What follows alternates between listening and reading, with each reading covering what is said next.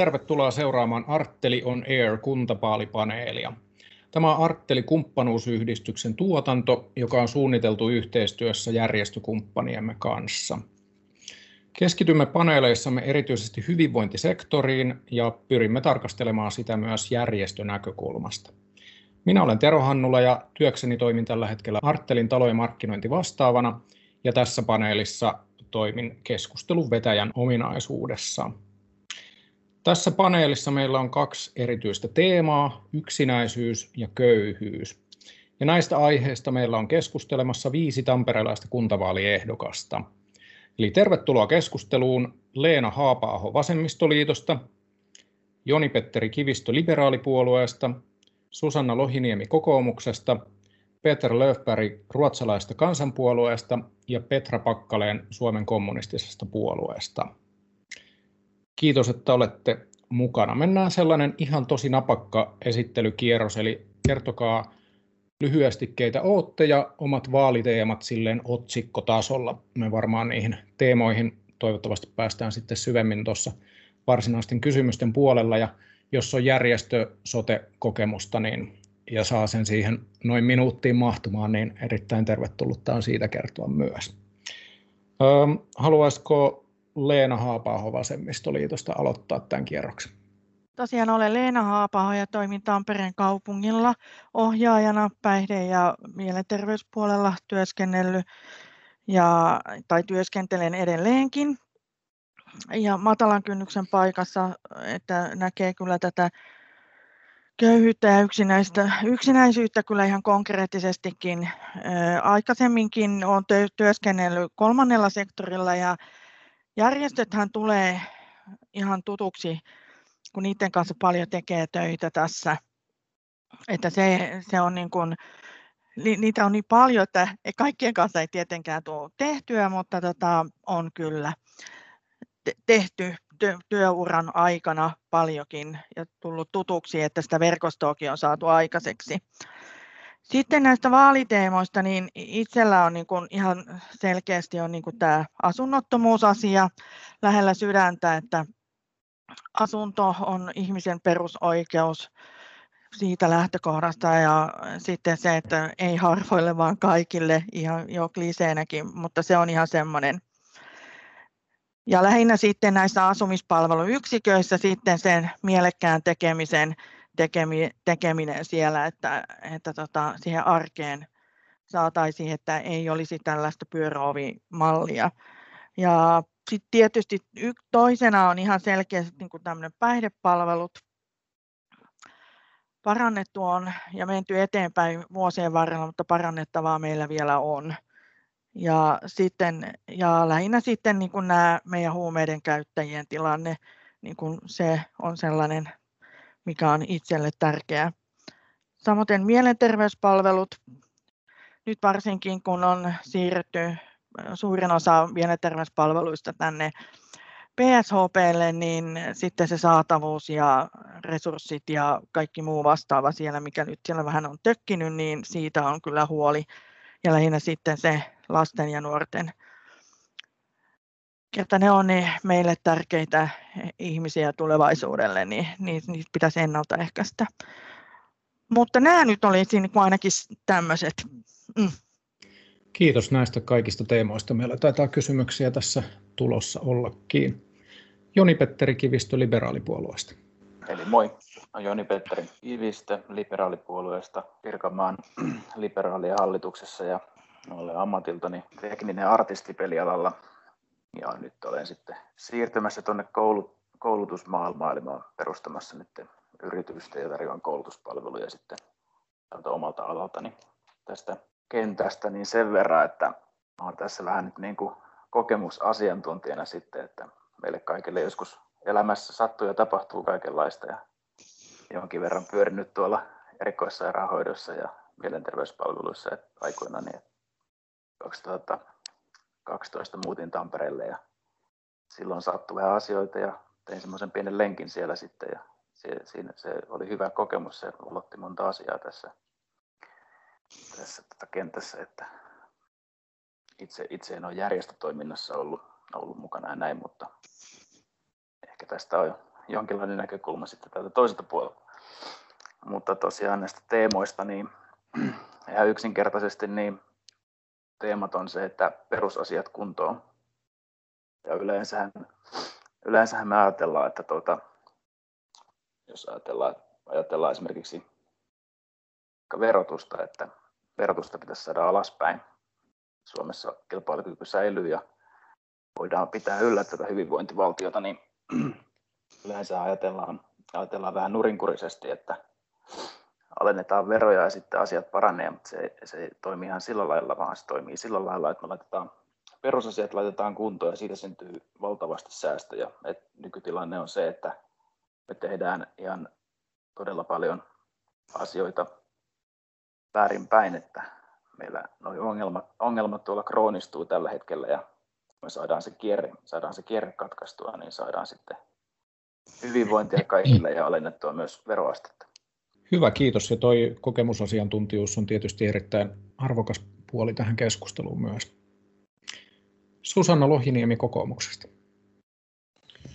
Joo, hyvää päivää vaan kaikille. Mä olen Lohiniemen Susanna ja mä oon nyt ihan ensimmäistä kertaa kuntavaaliehdokkaana tai ylipäänsä missään, missään tämmöisessä poliittisessa yhteydessä. Ja, ja tuota, mä oon tämmöinen keski-ikäinen, jolla on pari lasta ja ne on lähdössä, toinen on jo lähtenyt ja toinen tekee lähtöä pesästä. Ja, ja tuota, mulle kaikkein tärkeimpiä on nämä lasten ja lapsiperheiden asiat. Ja tuota, mä oon nyt viime vuodet ollut itse yhdistyksen toiminnanjohtajana. Mun yhdistykseni on Tampereen lastenklinikan tuki ry, joka kerää pääosin varoja tonne Taussin lasten ja nuorten sairaalalle. Ja tässä yhteydessä on myöskin käynnistänyt sitten siellä lasten ja nuorten sairaalassa tämmöisen potilasperheiden eli pitkäaikaissairaiden lasten ja heidän perheittensä tämmöisen yhteisen vapaa-ajan ja virkistystoiminnan hankkeen. Ja siitä on tullut kyllä paljon, paljon myönteistä palautetta. Ja mun aikaisempi työhistoria on käytännössä ihan koko, koko ajalta ollut, ollut sitten täällä kolmannella sektorilla, että mä oon ollut parinkin valtakunnallisen järjestön toiminnanjohtajana ja sitten oon ollut tuossa SPR Hämeen piirissä ja nyt sitten täällä Tampereen lastenklinikan tuki ryssä. Eli olen niin ajatellut, että tämä paikallisuus on aika kaunista. Ja tuota, mutta tämän lisäksi minulla on myöskin konsulttiyritys ja, ja tuota, mulla on asiakkaina nimenomaan sitten tämmöisiä, tämmöisiä järjestöasiakkaita, jotka on antanut mulle semmoisen hienon kurkistusikkunan sitten, sitten tota moneenkin erilaiseen, erilaiseen yhteiskunnalliseen ongelmaan, joita järjestöt sitten pyrkii, pyrkii ratkaisemaan. Eli mun esimerkiksi asiakkaita on ollut Sininauhasäätiö ja SOS Lapsikylä, jotka on, on sitten kummatkin nimenomaan juuri näistä, näistä teemoista tunnettuja, mitä mekin tänään tässä käsitellään. Hyvä, kiitos Susanna. Ja sitten Peter Löfberg RKPstä. Kiitos. Huomaan, että muut paneelin osallistujat ovat paljon enemmän asiantuntijoita tähän teemaan, mikä meillä on kuin minä. RKPllä kun on yksi ehdokas, niin tämä ehdokas ei voi olla kaikkien alojen asiantuntija. Mutta olen ollut kuusi kautta jo valtuustossa, että jonkun verran kokemusta ja ehkä, ehkä sitä kautta ei välttämättä viisautta, mutta näkemystä ja on tullut, että on saanut olla mukana. Ja tässä pyydetään, missä on ollut mukana, olen ollut muun muassa sairaanhoitopiirin hallituksessa neljä vuotta. Tällä hetkellä olen sairaanhoitopiirin tarkastuslautakunnan varapuheenjohtaja.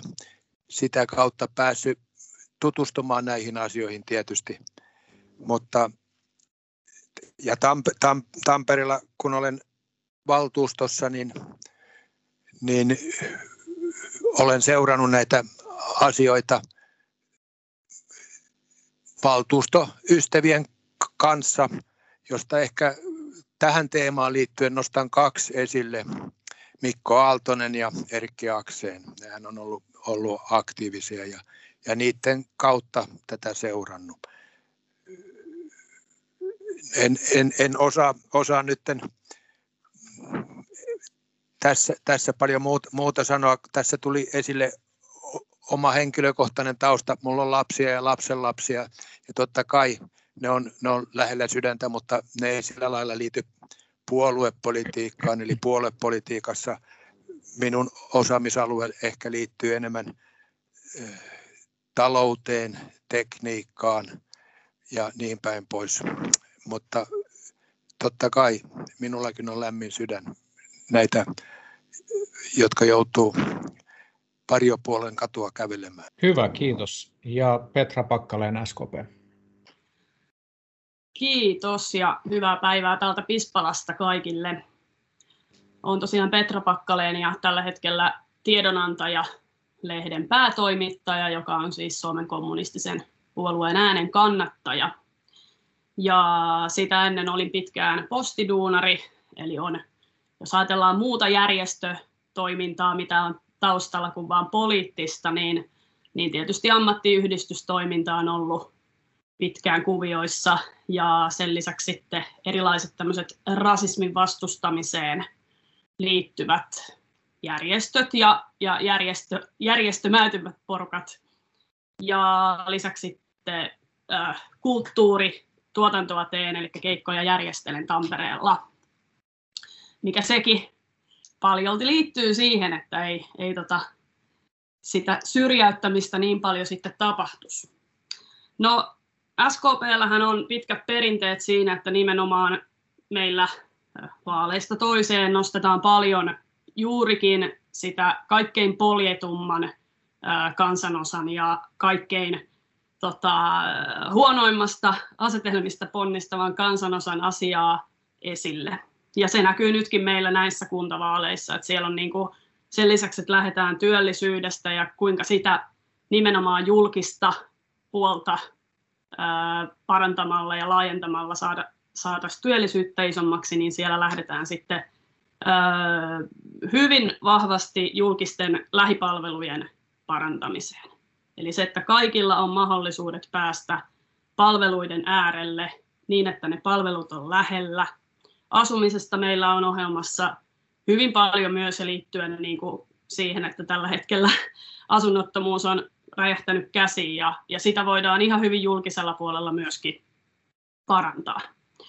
Ö, muilla tuli jo paljon hyviä pointteja, mutta mä vielä nostasin sen, että, että mitä tulee niin kuin ihmisten pitämiseen mukana yhteiskunnassa ja, ja siihen, että syrjäyttäminen loppus, niin siinä täytyy ottaa kaikki ihmiset mukaan. Eli ihmisiä ei saa erotella sen perusteella, että mistä he on esimerkiksi kotoisin, mikä, mitkä on heidän aatteensa, uskontonsa, ikänsä, kaikki tämmöinen. Eli täytyy pitää kaikki Suomessa asuvat mukana yhteiskunnassa ja, ja heidän hyvinvoinnistaan huolta. Hyvä, kiitos. Ihanan, ihanan tota, kuuliaisesti otitte myös ohjeet vastaan, että pysyi napakoina lyhyinä puheenvuorot. Tästä on hyvä, hyvä jatkaa eteenpäin.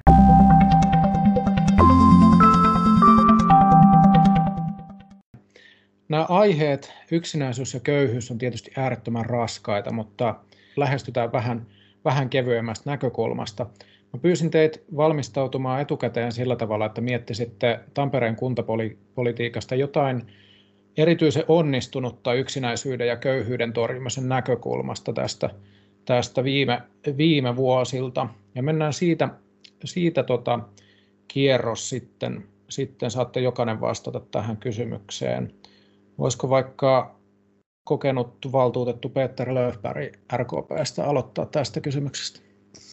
Kyllä minun mielestä se, että meillä on köyhyysohjelma, niin se osoittaa jo, että kaupunki on suhtautunut vakavasti tähän asiaan ja, ja mm. sen näen onnistumisena taitaa olla niin, että Tampereella on Suomessa ensimmäinen, Suomen kunnissa ensimmäinen tällainen köyhyysohjelma, jossa pyritään – ratkomaan, tuomaan esille ongelma ja ratkomaan ongelma ja, ja, ja saada lievennystä tähän yksinäisyyteen ja, ja köyhyyteen. Ja ikävä kyllä nämä kaksi asiaa kulkee usein käsi kädessä, että toinen tuo toisen ja se tuo tällaisen negatiivisen kierteen. Ja ehkä tämä yhtenä asiana, jossa on onnistuttu ja ehkä minun mielestä kaikkein suurin asia.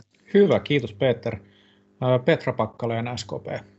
Liittyen vähän edelliseen, eli haluan mainita tämän aktiivipassin osana tätä köyhyysohjelmaa, niin se on, se on sellainen, mikä Tampereella on ja muissakin kunnissahan sitä on, on tota käytetty, että saadaan oikeasti niille, jotka on täysin jo palveluiden parista mahdollisesti tippuneet niitä aktiivipassilla heitä mukaan osallistumaan vaikka osallistumaan demokra- demokratian toteutumiseen ja sitten liikuntaan, kulttuuria ja tällaiseen. Että tietysti toivoisin, että se, se olisi jopa vähän isompikin summa, mutta aktiivipassi on positiivinen. Jonni Petteri Kivistö liberaaleista. Yleensä ajatellaan sitä, että mikä, mikä aiheuttaa köyhyyttä, niin siinä ollaan myös vähän niin kuin väärinpäin lähetty liikkeelle, että pitäisi ajatella sitä, että mikä, mikä tuottaa sitä vaurautta ja menestymistä. Että tuossa tota niin, ensimmäisenä, ensimmäisenä mikä, mikä tuottaa vaurautta, se on tietenkin koulutus, hyvä koulutus, sivistys, nämä asiat. Niin siinä, siinä suhteessa täytyy olla, antaa, antaa kiitosta Tampereelle, että tota, meillä on kiusaamistapaukset kouluissa saatu laskemaan. Kouluviihtyvyys on kasvanut. Että nyt, nyt on ollut otsikoissa juuri tämä kaikenlainen kiusaaminen ja kiusaamisen vakavoituminen, niin ainakin kyselytutkimusten valossa näyttää siltä, että Tampereella on onnistuttu siinä paremmin kuin muualla Suomessa, että se on mun mielestä erittäin, erittäin positiivinen asia ja kaikki, kaikki lähtee sieltä just tietenkin perhe ennen kaikkea ja perheolot, mutta se koulu, koulu on myös tärkeä ja monelle sit se koulu saattaa olla se turvapaikka just niitä huonoja perheoloja vastaan. Että... Hyvä. Leena Haapaaho, Vasemmistoliitto. Olin itse kanssa, olisin nostanut niin Peterin kuin Petrankin tota, sanomat, niin kuin tämä köyhyysohjelma, mikä on tosi hyvä ollut ja, ja tosi, todellakin ainutlaatuinen Suomen niemen maalla, että ja toivottavasti se saa jatkoakin sitten ja siinä olisi enemmän konkretiaakin siihen köyhyysohjelmaan, mutta se on tosi hyvä. Ja samoin niin kuin Petra mainitsi, tämä aktiivipassi on ihan ollut niin kuin todella tärkeä juttu, että se niin kuin, niin kuin näkee omassa työssä, että sitä haetaan ja sitä ihmiset käyttää. Mulla ei ole muuta lisättävää, kertaa edelliset puheenvuorot, puheenvuorot sanovat sen niin hienosti, että kiitos heille. Mm. Hyvä, kiitos. Ja Susanna Lohiniemi, kokoomus. Joo, no itse asiassa mä näen aika paljonkin. Olisin myös maininnut mielellään tämän köyhyysohjelman, mutta sitten mulla oli tänne joitakuita muita asioita, jotka, jotka halusin, halusin nostaa. Että mun mielestä tämä Tampereen tämä Tastun toiminta on, on tota ihan semmoista todella hienosti kehittynyttä, koska, koska tuota on, on voitu selkeästi vähentää niitä ihmisiä, joiden, joiden on ikään kuin pakko asua kadulla. Ja tota, sitten nostasin esiin myöskin tämän, tämän tuota, lapsiperheiden osalta tämän Me-talon, joka on siirtynyt nyt sieltä Me-säätiöltä kaupungin toiminnaksi ja pitää huolta näiden lasten, lasten ja nuorten tämmöisestä harrastustoimintamahdollisuuksista ikään kuin vähän niin kuin siinä koulun yhteydessä. Että Tampereellahan tämmöinen toimii tuolla Peltolammin, Peltolammin hyvinvointikeskuksen yhteydessä. Sitten siihen liittyen myös tämä lupa harrastaa toiminta on mun mielestäni semmoinen erittäin hyvä, eli pystytään kolmannen sektorin tuella ja, ja avulla tarjoamaan sitten jokaiselle lapselle tämmöinen, harrastus, koska tässä oli juuri lehdessä Juho Saaren haastattelu, jossa, jossa todettiin, että tavallaan siitä huono-osaisuudesta usein päästään ylös sen avulla, että on jokin turvallinen aikuinen tai turvallinen palvelu, mihin kiinnitytään. Eli, eli tuota, tällaista, tällaista palvelua sitten myöskin tämä Me-talo tarjoaa ja myöskin tässä sitten tässä lupa harrastaa toiminnassa on, on tuota, onnistuttu luomaan. Sitten se, mistä mä tykkään erityisesti on tämä ruoanjakelun onnistuminen. Valitettavasti sitä tarvitaan, mutta koska sitä kerran näköjään tarvitaan, niin silloin se on, se on hienoa, että on ikään kuin yhdistetty voimat. Että siellä on seurakunnat ja, ja Punainen Risti ja, ja monet muut toimijat, jotka pyörittää näitä tämmöisiä ruokapalvelu, ruokapalveluasioita, että niillä, niillä ei nyt köyhyyttä ratkaista, mutta että sillä ehkä jotakuta helpotetaan pikkusen matkaa eteenpäin, että olisi voimia tarttua siihen käteen, joka, joka sitten nostaa siitä tilanteesta pois. Hyvä, kiitos. Ja Peter, oliko sinulla kommenttipuheenvuoro vielä? Kyllä, kiitos. Huomaan, että panelistit ovat hyvin vaatimattomia. Leena, saanen sinutella tämä huoltsu, jota johdat, niin kyllähän sekin pitää mainita. Sehän on hyvä, hyvä asia. Kiitos, tärkeä lisäys sieltä. Otetaan tuollainen vähän henkilökohtaiseen elämään tavallaan liittyvä käytännön kysymys vielä ennen kuin mennään tarkemmin noihin systeemisiin tai politiikan. Leena, sano vaan, jos sulla oli kommenttipuheenvuoro vielä. Niin... Kiitos, Huoltsu kiittää. Mutta joo, otetaan tuollainen ihan lyhyt kierros. Pyydän pikku vinkkejä teiltä tähän kohtaan. Niin me tiedetään, että ihminen, joka on yksinäinen vasten tahtoaan, se kokee kivun kovempana ja se altistuu muun muassa sydän- ja verisuonisairauksille helpommin kuin ihmiset, jotka ei ole vastentahtoa yksinäisiä. Tutkijat sanoo, että yksinäisyys on elimistölle suunnilleen samanlaista kuin polttaisi 15 tupakkaa päivässä. Ja tässä mielessä voitaisiin kai sanoa, että korona-aika on tehnyt meistä kaikista tavallaan ketjupolttajia. olisiko sulla antaa omasta elämästä, nyt kun me eletään kuitenkin kaikki tässä samassa koronatodellisuudessa jossain mielessä, niin antaa omia, omasta elämästä jotain vinkkejä, että miten torjut yksinäisyyttä tässä poikkeustilanteessa. Haluaisiko Leena vaikka aloittaa? Omasta elämästä. No nyt tietysti kun on tätä digiloikkaa puhuttu ja muuta, niin kyllähän nämä on niin kuin tämä nämä Skypet ja Teamsit ja tämmöiset näin, niin, niin, niin, ja WhatsAppin äänipuhelut ja kuvapuhelut varsinkin, että sen kuvan näkee on ollut kyllä ihan, ihan ehdoton niin kuin näin, mutta sitä kun ei sitten kuitenkaan kaikilla ole mahdollista, niin niin, niin, Kaikki ei pääse kuntavaalipaneeleihin torjumaan. No ei pääse, joo.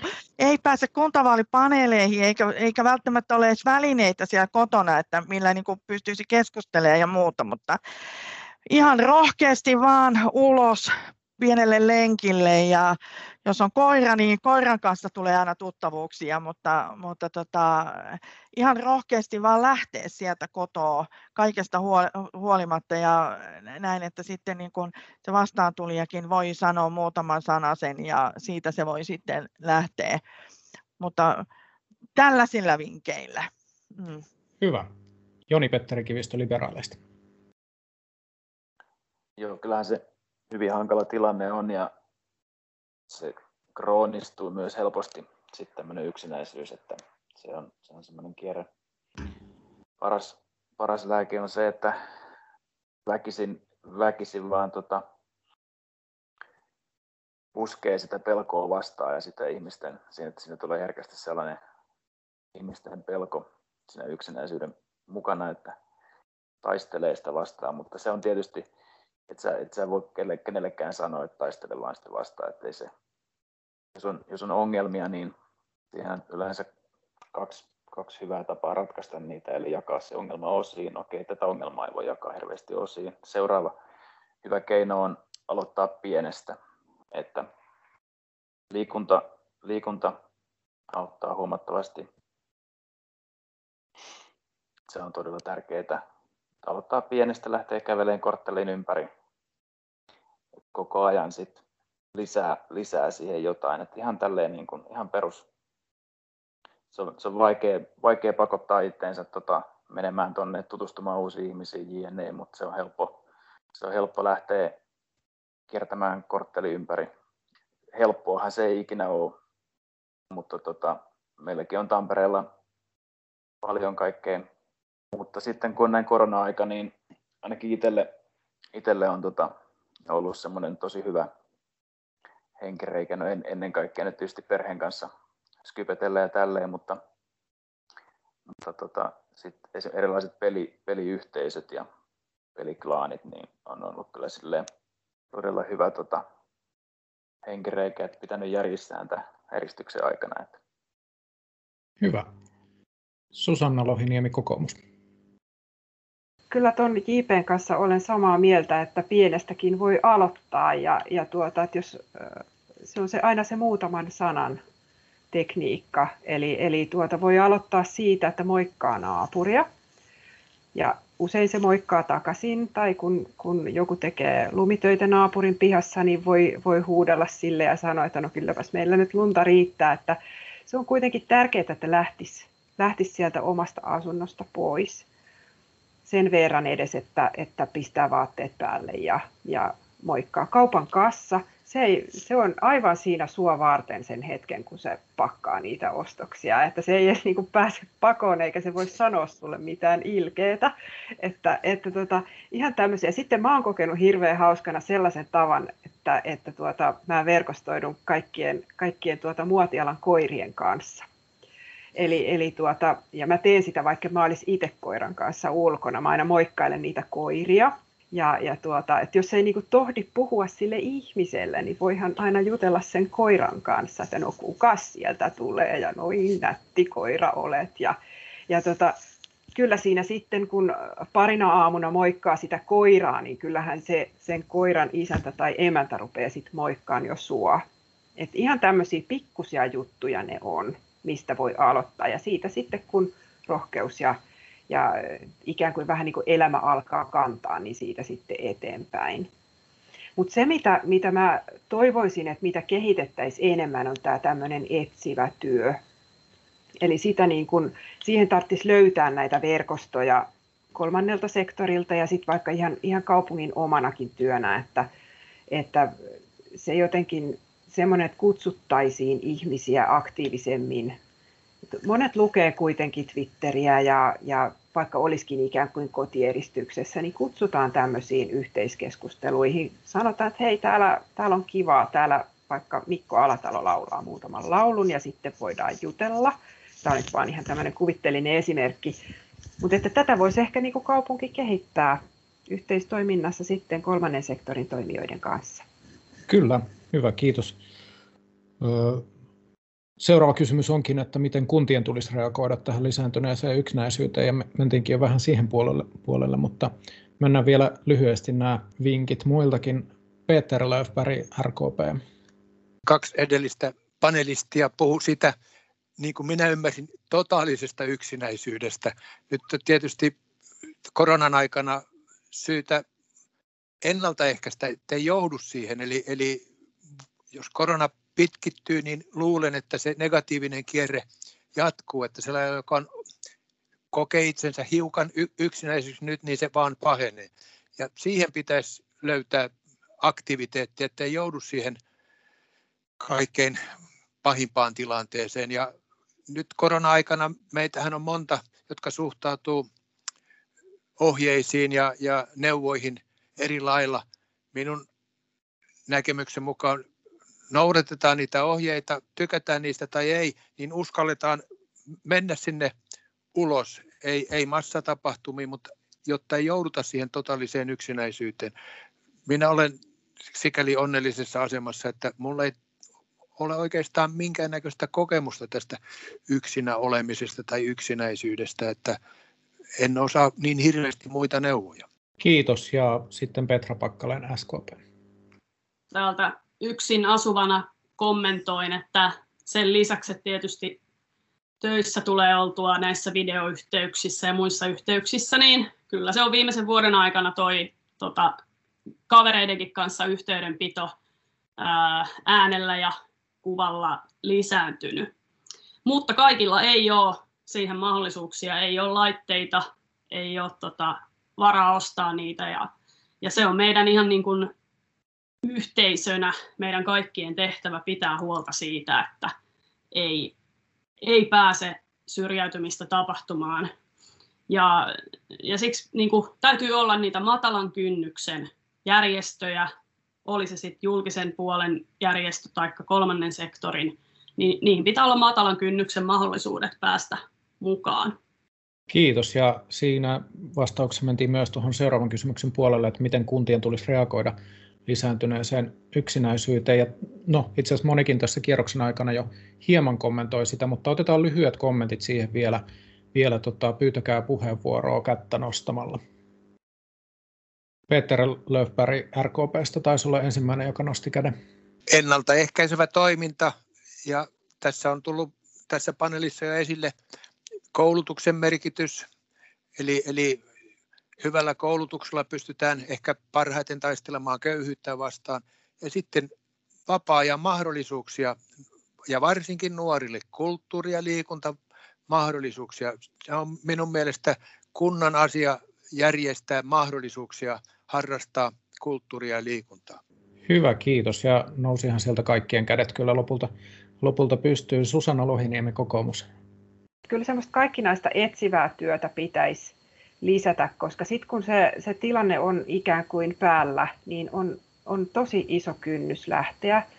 Jos sä olet köyhä ja sä olet yksinäinen, niin et sä niin kun, se, se jotenkin se tilanne vie mennessään. Se on semmoinen niin alaspäin johtava spiraali, että sieltä on, siitä spinnistä on niin tosi vaikea irtaantua itse omin voimin. Et kyllä niin kuin siinä kohtaa just se auttava käsi pitäisi jollain tavoin ylettyä sinne sulle asti ihan, ihan niin kuin konkreettisesti ja kuvannollisesti. Ja on kyllä Peterin kanssa siinä ihan samaa mieltä, että kuinka kunta pystyisi turvaamaan sen, että jokainen lapsi ja nuori saisi sen turvallisen aikuisen tai sen hyvän palvelun, jota kautta se aikuinen ikään kuin löytyy, joka sitten voi omalta osaltaan vaikka huonojen perheolojen tai muun kasaantuvan huono-osaisuuden nämä vaikutukset niin kuin sen verran lieventää, että pääsisi, saisi sen nenän pinnalle.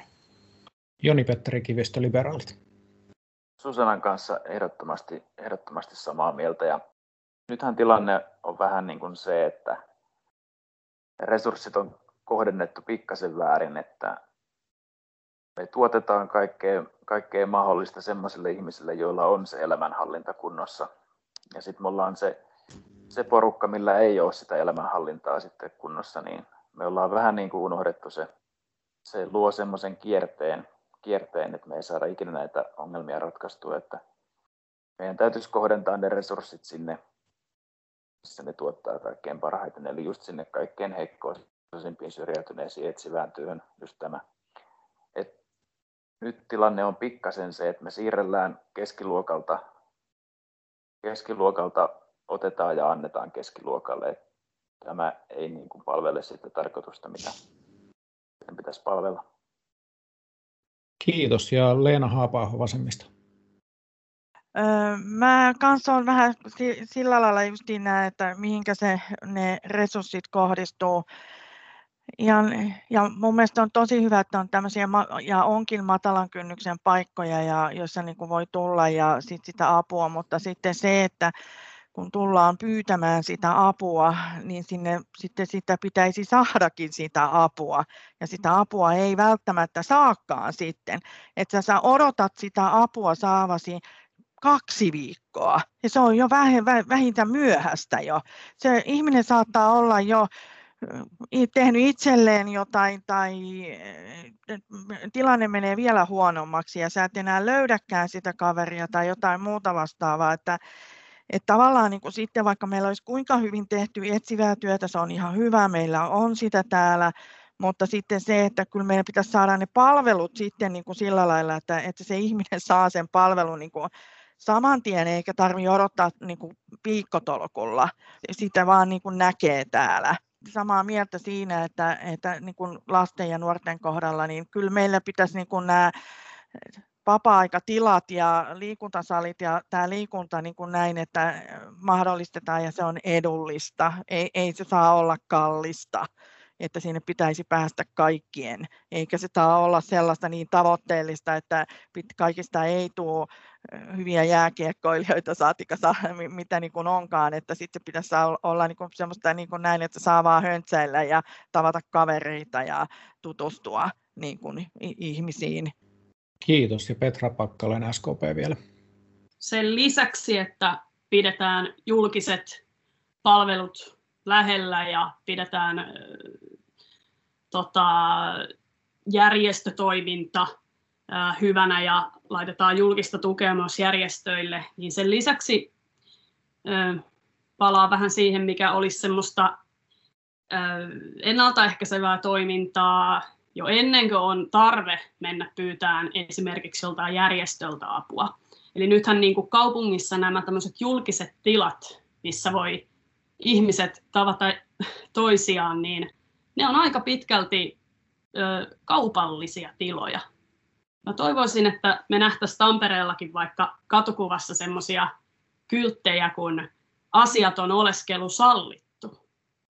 Eli tarvitaan semmoisia tiloja, okei, meillä on kirjastotoimi, meillä on liikuntatiloja, sitten näitä höntsäilytiloja, mutta kaiken ikäisille ja kaikenlaisille väestöryhmille, niin, niin tiloja, missä yksinkertaisesti voi viettää aikaa keskustellen muiden kanssa ilman, että sieltä on pakko ostaa jotain samalla. Ja tervetuloa myös kumppanuustalo Artteliin Tammelaan, ei ostopakkoa. Saa tulla hengaileen ilman mitään tuollaisia ulkoisia paineita.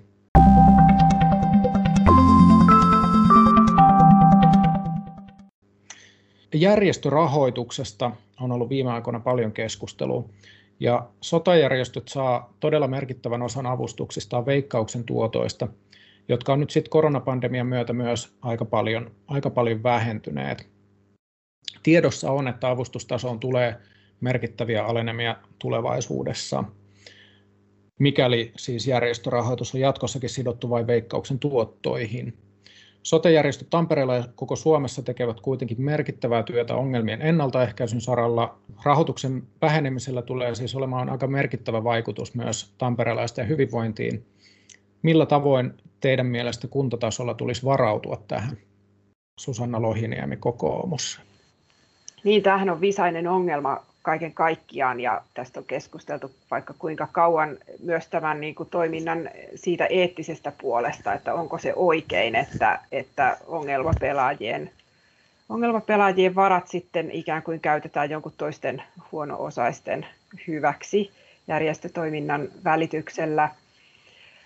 Kyllä mä ajattelen, että varmasti nyt olisi sen paikka, että pitäisi näitä, näitä tuota sotejärjestöjen kunnan myöntämiä toiminta-avustuksia lisätä. Pitää siihen varautua jollain tavalla, koska sitten jos verrataan ikään kuin sitä kustannusta, että jos kaupungin tarvitsisi maksaa se koko palvelu, kaikki ne toiminnat, mitä järjestöt tekee, jotka kuitenkin on kiistatta erittäin, erittäin merkittäviä, niin, niin tuota, se se vasta olisi kallista.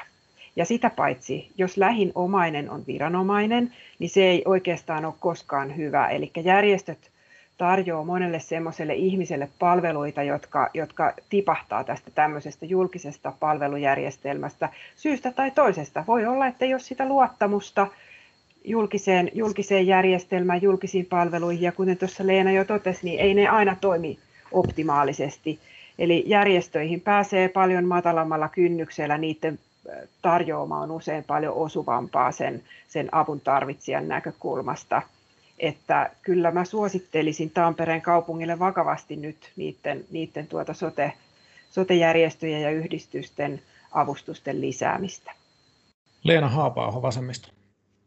Olen ihan Susannan kanssa samoilla linjoilla, että kyllä niin kuin pitää varautua siihen, että, että tota, kaupunki on valmis sitten niin kuin yhtä lailla lisäämään, että se on todella tärkeä nämä kolmannen sektorin toimijat järjestöt ja näin, että niin se on ihan kiistatta ja varsinkin näin matalan kynnyksen paikat, niin ehdottomasti siihen pitää varautua.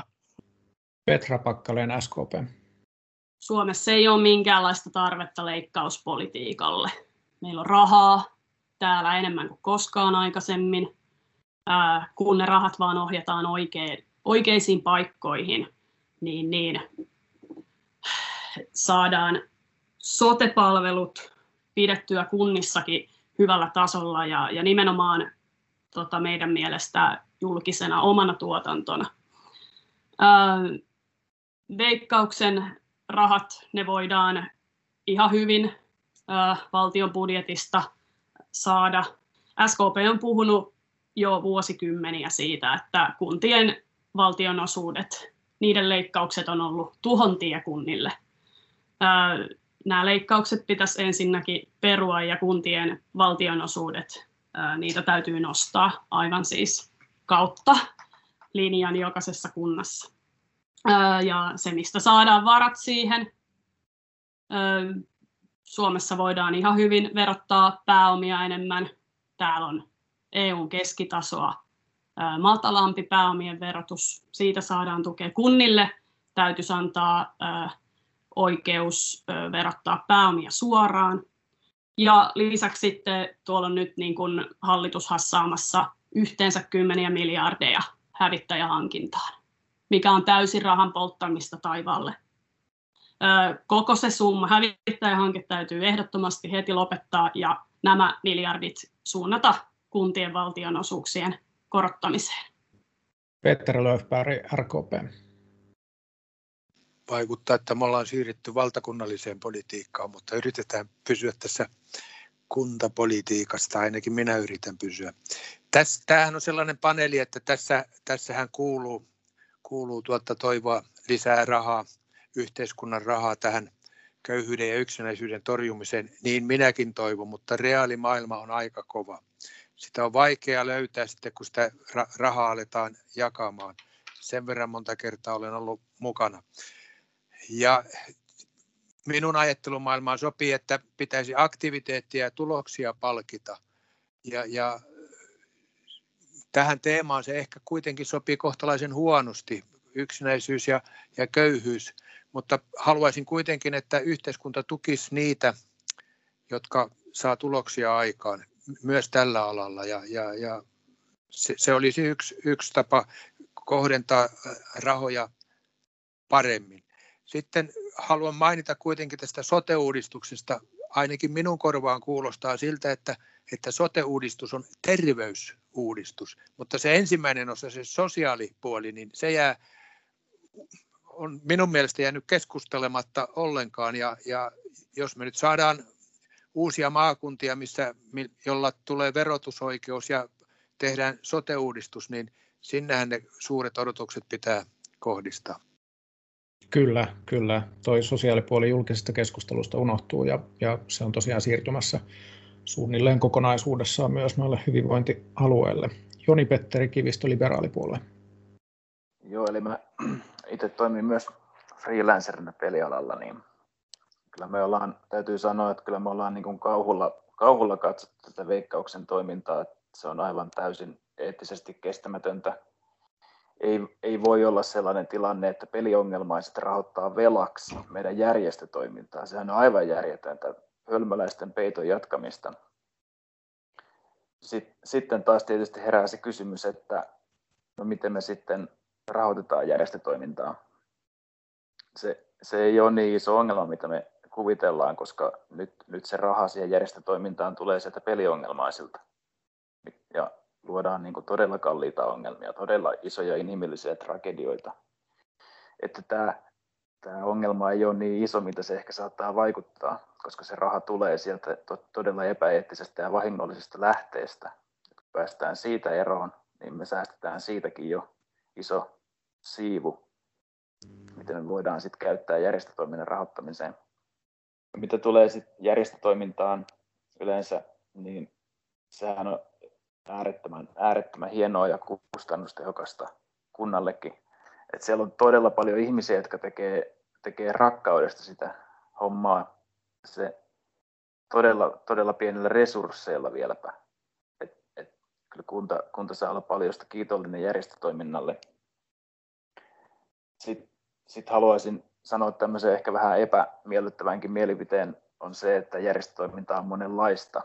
Meillä on järjestötoimintaa, joka auttaa yhteiskunnan heikompia. Sitten meillä on myös järjestötoimintaa, missä veronmaksajan rahaa käytetään sitten yläluokan huveihin, että se ei mun mielestä ole kovin niin kuin tarkoituksenmukaista. Että kyllä mä näkisin, että valtion tehtävä on pitää huolta niistä perusasioista ja sitten ylemmät, ylemmät luokat pystyy kyllä itse rahoittamaan omat huvinsa. Että siinä vaiheessa, jos rupeaa olemaan raha tiukalla, niin voidaan katsoa sitä, että mikä näistä järjestöistä palvelee niitä perustarpeita ja perusasioita. Ne, ne järjestöt, mikä tekee sitten muuta toimintaa, niin ne pärjää kyllä sitten itsekseen ilman yhteiskunnan tukea. Kiitos. Saatiinpa näkemyserojakin aikaan tällä, tällä kierroksella. Olisi mukava ottaa tähän kommenttipuheenvuoroja, mutta aika on sen verran sen verran nopeasti tässä mennyt, että täytyy siirtyä eteenpäin ja Leenalla on, on kiire jo seuraavaan, seuraavaan paikkaan, niin tota, toivottavasti ehdit vielä vastata Twitter-kysymykseen. Meillä on kaksi kysymystä Twitterin kautta tullut, jotka haluaisin ottaa tässä mukaan. Onnistuu. Haluatko vastata mieluummin lapsiköyhyyden torjuntaan vai mielenterveyspäihdepalveluaiheeseen? Päihde- ja mielenterveyspalvelu. Kiitos. Nimimerkki TechnoCat kysyi yksinkertaisesti Twitterissä, että mitä tekisit valtuustossa mielenterveys- ja päihdepalvelujen parantamiseksi? Jaa, siihen ei taida ihan valtuustokausi riittää, sen verran isoista asioista on kyse, että en nyt ihan lähde niin kuin henskeleitä paukuttelemaan niin kuin sen suhteen, mutta kyllä niin kuin sanotaan näin, että näiden meidän päihdepalvelujen niin kuin näin, että kun miettii, että Tampereen kaupunki ostaa 80 prosenttia päihde- ja mielenterveyspalveluita muualta, että mitä pystytään tekemään itse omana tuotantona ja sitten se, että mitä se laatu on. Niin kuin näin, että ei riitä, että me ostetaan niin kuin jotakin ja sitten sille laadulle tai muuta, niin ettei sille ole sillä rahallista Rahaa täytyy tietysti jollain tavalla tietysti katsoa, mutta sitten se, että mitä sillä rahalla saa. Että ollaanko valmiita maksamaan vähän enemmän siitä, että me saadaan niin kuin parempaa niin kuin palvelua niin kuin tavallaan niin kuin siitä, että e, kun se on, niin kuin, ei se aina se halvin ole paras vaihtoehtokaan, niin kuin näin, että, että sitä kokonaisuutta pitäisi pystyä niin kuin katsomaan niin kuin näin, että, että, että sitten jos on vaan niin kuin, niin kuin tähän, kun mä sanoin, että tämä asunnottomuus ja on, on mulle itselle niin kuin tosi koskettava, niin kuin tärkeä asia, niin ei se riitä, tosiaan seinät ympärillä ja muuta, että kyllä se tarvii se ihminen paljon muutakin siinä. Ja se on pitkä tie, ei se ole niin kuin kauhean yksinkertaista, että jos ihminen asuu tuolla kadulla vuoden, niin kyllä siinä asumistaidot on aivan olemattomat, että kyllä niin kuin unohtuu siinä. Ei se riitä, että on seinä ja siellä on joku henkilökunnasta käy kerran viikossa katsomassa, niin kyllä se tarvii niin kuin siihen jotain paljon muutakin. Niin kuin näin, että ja mielenterveyspalveluista, nythän meillä tämä on tämä sote, tai niin kuin tulee tämä, on ollut tämä organisaatiomuutos, ja näin, että, että tota, siinä meillä varmaan on ihan sarkaa, että me saadaan ihmiset niin kuin ajoissa oikeisiin paikkoihin ja näin, että se, että se ei, ei ole niin, että sanotaan, että tulee yllätyksenä, että uus, uusia asiakkaita tai että meillä olisi niin kuin resurssit kunnossa si, si, siltä osin, että kyllä siinä niin kuin työtä on. Että veikkaan, että ihan ei, ei valtuusto, yksi valtuustokausi siihen riitä, mutta hyvällä alulla ainakin saadaan menee. Hyvä, kiitos. Otetaan vielä kommentit tähän mielenterveyspäihdepalvelukysymykseen ja ja puolet porukasta pääsee vastaamaan sitten tuohon lapsiköyhyysteemaan. Kuka haluaa ottaa vielä tästä mielenterveyspäihdepalvelukysymyksestä kiinni? Petra Pakkalen, SKP. Heti nostin käden, koska SKPllä juuri tällä viikolla julkaistiin uusi päihdepoliittinen ohjelma. On suorastaan vähän hankalaa tässä päättää, mitä nostan sieltä, mutta tota, yhdyn Leenan kommenttiin siitä, että ilman muuta julkisena palveluna, että se ulkoistaminen päihdepalveluissa, niin, niin – äh, ei, ulkoistaminen on ihan tutkimusten mukaan tullut monissa kunnissa kalliimmaksi kuin itse tuotettu. Sitten tota, päihdepalveluiden puolella niin se ö, kokonaisvaltaisuus olisi tärkeää, että siellä tarvitaan ö, monilta eri aloilta apua.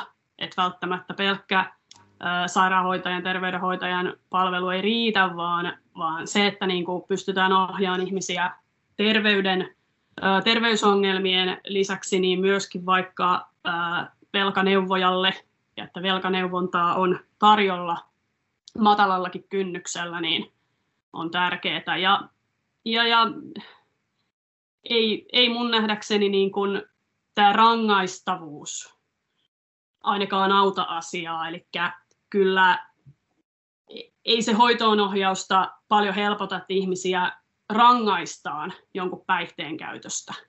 Että kyllä se täytyisi saada niin kuin pois jo laista tämä kieltolaki, mikä vaan saattaa aiheuttaa enemmän ongelmia, että saat vielä sitten päihdeongelman lisäksi siihen tota, rikosoikeudellisia ongelmia, niin, niin ei ole hyvä homma.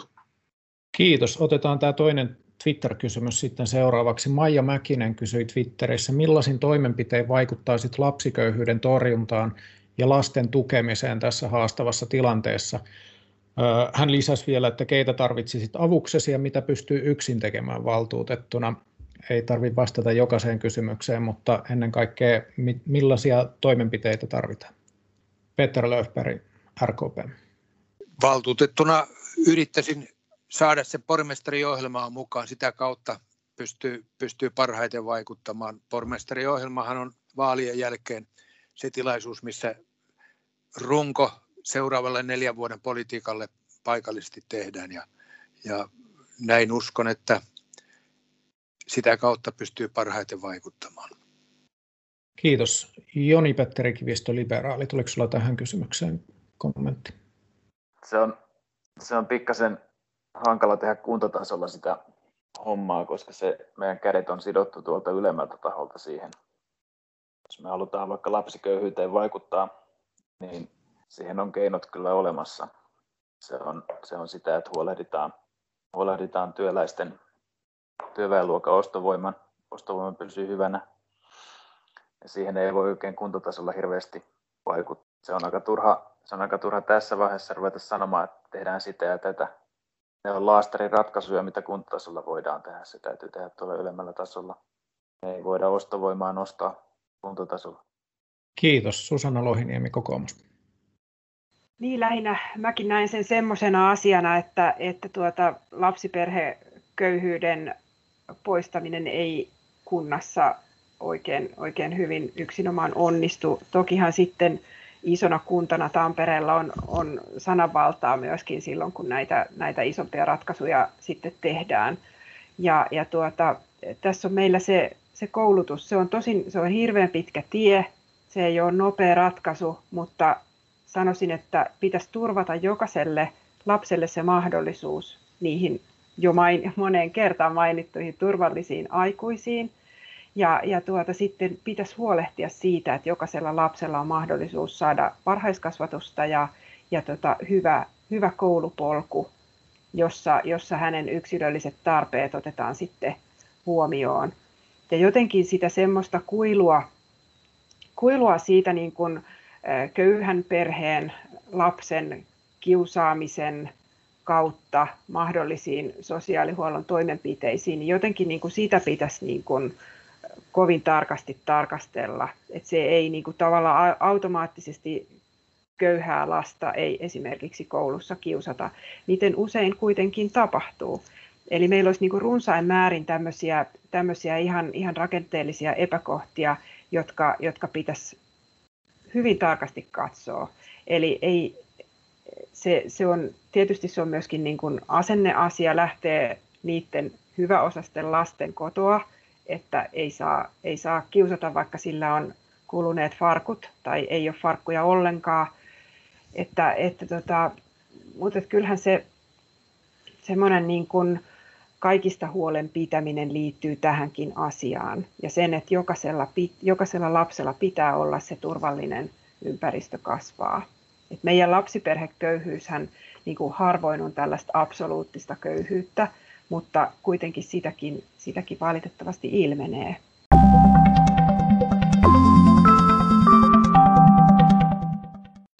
Otetaan vielä päihde- ja mielenterveysongelmasta sen verran kiinni, että kun ihminen sairastuu päihde- ja mielenterveysongelmaan, niin hänen omainen saattaa joutua ottaa vastuuta hänestä, mahdollisesti hänen hoivastaan jopa, ja uhrata vapaa-aikaansa tähän niin kuin vapaaehtoiseen hoivatyöhön. Se aiheuttaa sitä, että harrastukset saattaa vaihtua tähän huolenpitoon, eikä ole jaksamista enää vapaa-ajalla tavata muita ihmisiä. Omanen jää yksin ja hänen oma riskinsä sairastua kasvaa entisestään. Julkisella sektorilla ei ole erityisesti päihde- ja mielenterveysomaisille tarkoitettuja palveluita, vaan tätä työtä tekee Suomessa ennen kaikkea järjestöt. Miten tähän tulisi teidän mielestä kuntatasolla vaikuttaa? Leena Haapaaho vasemmista. Oletko paikalla vielä? Olen, olen vielä paikalla.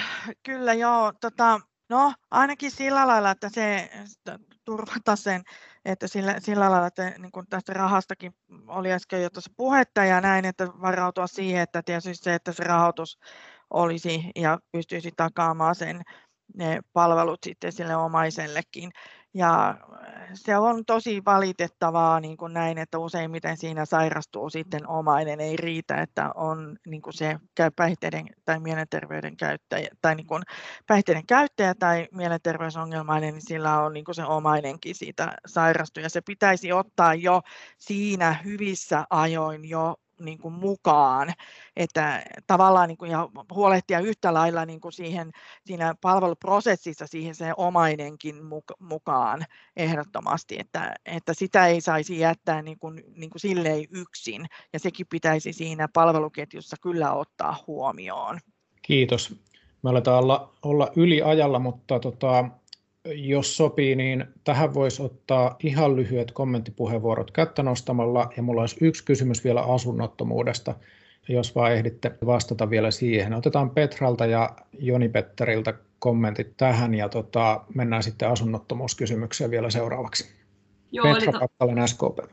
Kunnallista kotiapua tota, lapsiperheille on riittämätön määrä, että sekin kotiavun määrä niin auttaisi tuossa, että ja että perheillä on helposti lähestyttäviä ja paikkoja, minkä puoleen kääntyä sitten pienissäkin ongelmissa. Kiitos, Joni-Petteri.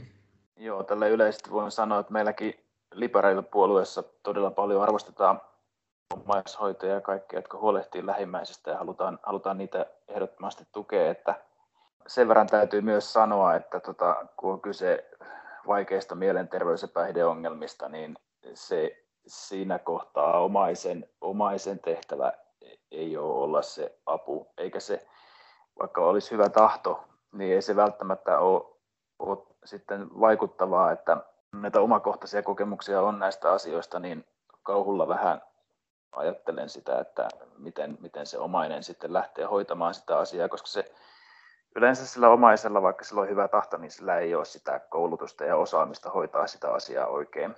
Että se monesti käy sillä lailla, että se omainen pahentaa sitä tilannetta ja se pahentaa vielä omaa tilannetta sen samalla, että kyllä siinä täytyy olla ammattilaista asialla silloin. Kiitos ja mennään vielä tuohon asunnottomuuskysymykseen. On arvioitu, että 2020 Tampereella on ollut 323 yksin elävää asunnotonta. Heistä 76 oli naisia ja 72 alle 20-vuotiaita ja maahanmuuttajataustaisia 48. Asunnottomia perheitä tämän lisäksi on arvioitu ollen, ollen viime vuonna seitsemän. Siinä on kymmenen vuoden takaiseen tilanteeseen huomattava parannus, että ollaan, ollaan saatu asunnottomuus puolitettua, mutta nyt ihan pari viimeisen vuoden aikana asunnottomuudessa on taas selvää nousua ja koronatilanteen vaikutuksia ei tällä hetkellä ilmeisesti edes vielä tiedetä. Mitä kaupungin tulisi tehdä asunnottomuuden torjumiseksi? Susanna Lohiniemi, kokoomus. Joo, joku viisas on näissä yhteyksissä tämän Asunto ensin ohjelman tiimoilla sanonut, että auttaminen pitää aloittaa hädän äärimmäisestä päästä. Ja siinä on semmoinen hyvä, hyvä periaate ja, ja tuota, mä olen tämän Asunto ensin, ensin periaatteen vankkumaton kannattaja monestakin, monestakin syystä ja mun mielestä pitäisi vaan kaupungin tehdä näiden hyvien kumppaniensa, joita on kolmannella sektorilla asuntojen tarjoajia ja niihin esimerkiksi sosiaalisen isännöinnin tarjoajia vaikka, vaikka kuinka monta. Niin, niin tuota, kyllähän tämmöinen niin kuin ihmisen asunnottomuuden hoitaminen olisi ihan se ensimmäinen asia. Mä oon siis niin paljon tästä, tästä nyt kuullut ja ollut tämmöisten asioiden kanssa tekemisissä, että esimerkiksi voi olla niinkin, että joku on olen ihan tosi, tosi asian kuullut, että, että tuota, joku on asunut kadulla riittävän kauan ja sitten hänelle on hankittu kaupungin avustuksella vuokra-asunto, niin se on ensimmäiset kolme viikkoa käynyt kakalla siellä nurkassa, kun ei se ole enää ei ole niin kuin hahmottanut, että on, on vessa ja mitä varten se on. Eli niin kuin tämä tämmöinen, että ensin pitää olla se asunto toki, mutta kyllähän sinne asuntoon pitää sitten saada sitä tukea. Ihan niin kuin Petra tuossa taisi taisi aikaisemmin jo sanoakin, että, että sekä asunnot että siihen asumiseen semmoinen tuki, että siellä pystyy asumaan. Kiitos. Leena Haapaa vasemmista. Joo, itse tota, aikaisemmin työsken, Helsingissä työskennelleellä asunto ensin periaatteen yksikössä niin monta vuotta, niin tämä on niin kuin mun, mun lähellä, että yhtä lailla tämä asunto ensin periaate ja mistä mä aina jaksan toitottaa, josta jo tuttavat ja kollegat ja kaikki näkee joko punaista, kun mä sanon vaan, että asunto ensin. Mutta joo, mä niin justiin niin kuin sitä, että se, ei se riitä, että on se asunto, vaan se tarvii siihen niin kuin muutakin. Ja me tarvitaan niin kuin sinne niin kuin se apu. Eikä se apukaan riitä se, että se on se kerran, tun, kerran viikossa ja se tunti. Ja näin. Meillä on hyviä järjestöjä, ja jotka tekee niin tätä, asu, tätä asumispalveluita ja muuta, mutta kun niitäkin pitäisi vaan kehittää. Ja niin kuin siinäkin se, että kyllä sen asiakkaan, asukkaan pitää kokea se asuminen siellä turvalliseksi. Mitä on niin kuin tullut tässä omassa työssä ihan selkeästi esiin, että henkilökunta kun lähtee, niin sitten, sitten ne nyt sitten sattuu kaikenlaisia tuttavia ja velkoja ja sun muita tulemaan paikalle, joka sitten on tulossa ikkunoista ja ovista sisään. Niin kyllähän meillä pitäisi niin kuin sitten mahdollistaa se, että meillä on siellä niin kuin 24-7 olevia yksiköitä, jossa niin kuin sen ihmisen pitää saada nukkua siellä turvallisesti. Ei, ei siellä tarvita kauheata ihmismäärää eikä mitään. Siellä on sitten kyllä välineet, poliisit ja kaikki tulee sitten kyllä paikalle, jos semmoinen tulee eteen, kun tässä on ihan selkeästi niin kuin omakohtaisia kokemuksia niin kuin tämmöisen tyyppisestä asumisesta. Mutta sitten se, että, että, että tota, mä olen huolissani, niin kuin tulee niin kuin tällainen, että miten kaupunki huomioi nämä meidän ulkopaikkakuntalaiset kun he ei ole saamassa täältä Tampereelta niin kuin mitään palveluita. Ja niin kuin sitten se, että missä he, he niin kuin, ne pääsee tastuun kriisiyöksi jo kerran kuussa suurin piirtein, niin kuin näin, mutta sitten se, että missä ne sen muun ajan viettää. Niin kuin näin, että kyllä mä niin kuin heistäkin on. Meille tulee yllättävän paljon tänne kesän aikaa tulee Tampereelle muuttavia. Me ollaan muutto, muuttokunta, että tänne tulee hirveästi ihmisiä. Ja sitten se, että, että tota, niin kuin, miten he saa niin kuin sitä palvelua, että se ei ole sitten aina se akuta tai muuta, että se on erikoissairaanhoito ja sehän on sitten niin kuin kallista. Tokihan sitähän ei kaupunki silloin maksa, vaan se edellinen, mutta tota, anyway, niin kuin näin. Ja sitten kohtuu hintaisia asumisia. Jos lähdetään nyt ihan vaan semmoisista, ei puhuta heti niin kuin asunnottomu, asunnottomuudesta, mutta kohtuu hintaisia asuntoja ympäri Tamperetta. Et ei tarvi olla mitään, että on vain niin tietyt lähiöt ja siellä asuisi niin kuin näin, vaan siellä niin kuin tehdään ja rakennetaan Tamperetta niin kuin kohtuuhintaisesti ympäri. Kiitos paljon Leena ja kiitos, kiitos joustamisesta aikataulullisesti. Joo, mä nyt mä joudun poistumaan, että, että tota, mutta kiitos kaikille. Oli ilo, tavataan joskus torilla, kun sinne päästään. Torilla tavataan, kiitos paljon. Joni Petteri Kivistö liberaaleista. Näihin perus, perusasioihin, niin kuin edulliseen asumiseen ja tämmöiseen, me kunnassa voidaan jonkin verran vaikuttaa, mutta siinäkin, siinäkin tulee sitten isommat, isommat rakenteet vastaan. Me voidaan sitä sitä me voidaan pikkasen täällä tehdä. Mutta sitten, sitten puhutaan näistä asunnottomuudesta ja tämmöisestä, niin Suomessa, Suomessahan meillä on makset, maksettu asunto aina sosiaaliturvasta. Että asunnottomuus on käytännössä lähes aina oire jostain isommasta ongelmasta. Ja nyt meillä on sitten sit tilanne se, joissain kaupungissa, en nyt halua mainita kaupunkeja tai kuntien nimeltä, mutta jossain on tehty sillä lailla, että on rakennettu ihan parakkikyliä, minne on nämä asunnottomat sitten vain kärrätty, kärrätty ja jätetty sinne oman onnensa nojaan. Että aivan, että puhutaan siitä, että asunnottomuus ja kodittomuuden hoitaminen, että se olisi niin vaikeaa.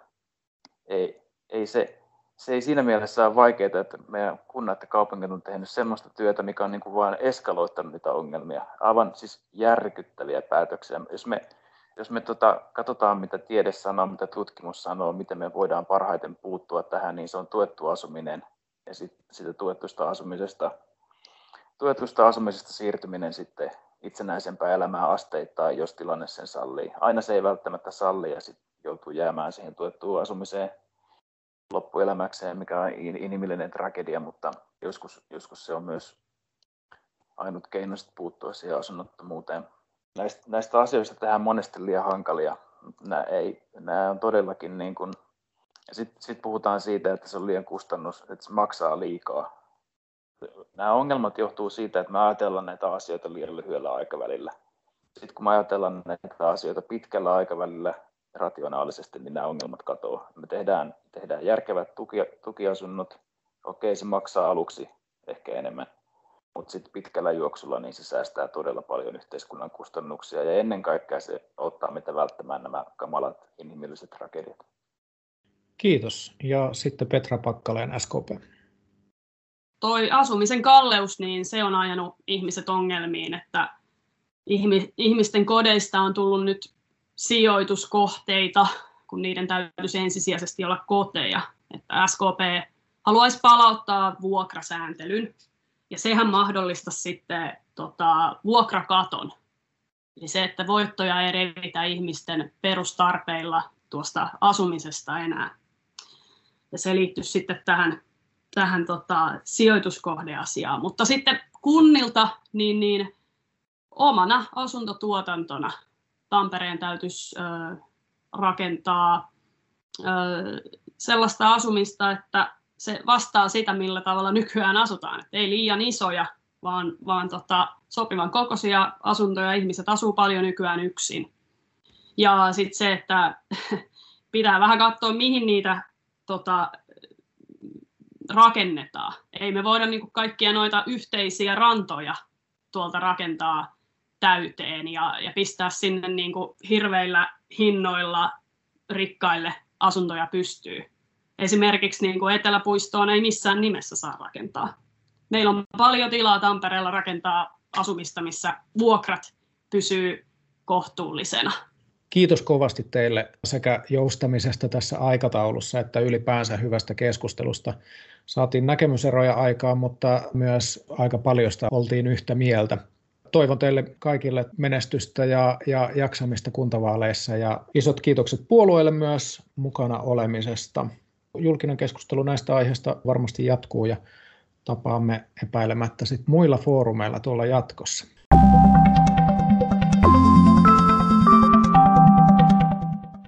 Kiitos, että kuuntelit vaalipaneelimme. Seuraava vaalipaneeli on tulossa viikon kuluttua, joten kannattaa laittaa podcast tilaukseen.